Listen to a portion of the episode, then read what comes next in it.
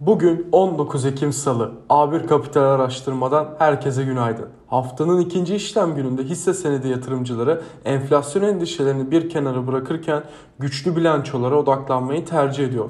Dün S&P 500 %0,34, Nasdaq 100 endeksi de %1,02 yükselişte kapandı. Bu sabah da ABD vadeli endeksleri hafif artıda. Teknoloji hisselerine yönelik iştah bu sabah Asya'da da etkisini gösteriyor. Manşette öne çıkan başlıklara bakacak olursak ABD Dışişleri Bakanlığı Sözcüsü F-35 sorununun çözümü için ABD Savunma Bakanlığı ile Türkiye arasında istişarelerin sürdüğünü ancak ülkesinin Türkiye'nin F-16 talebi için herhangi bir finansman teklifinde bulunmadığını söyledi. Tutuklu iş insanı Osman Kavala'nın serbest bırakılması için çağrı yapan 10 büyükelçi Dışişleri Bakanlığı'na çağrıldı. Kış ayları yaklaşırken Avrupa'nın enerji krizi de derinleşecek gibi görünüyor.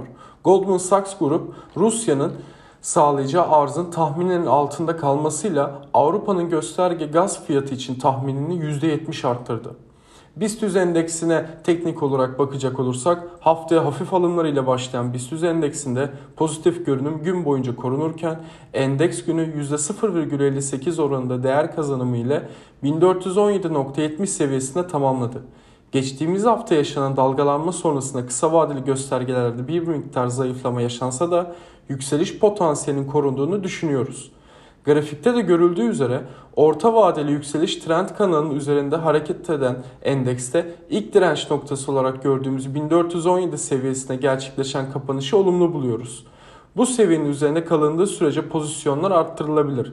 1417'nin üzerinde etkili olacak yükselişlerde ise 1457 seviyesini ilk ara direnç noktası olarak verebiliriz.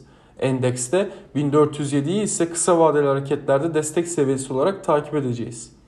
Bugünün gündemine baktığımızda Türkiye İstatistik Kurumu tarımsal girdi fiyatları endeksi verilerini açıklarken hazine 8 ay vadeli bono ve 7 yıl vadeli değişken faizli tahvili yeniden satışa sunarken ayrıca 2 yıl vadeli kira sertifikasını da doğrudan satacak.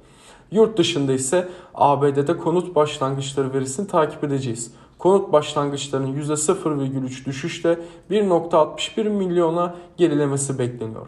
Pozitif kalın, herkese bol kazançlar.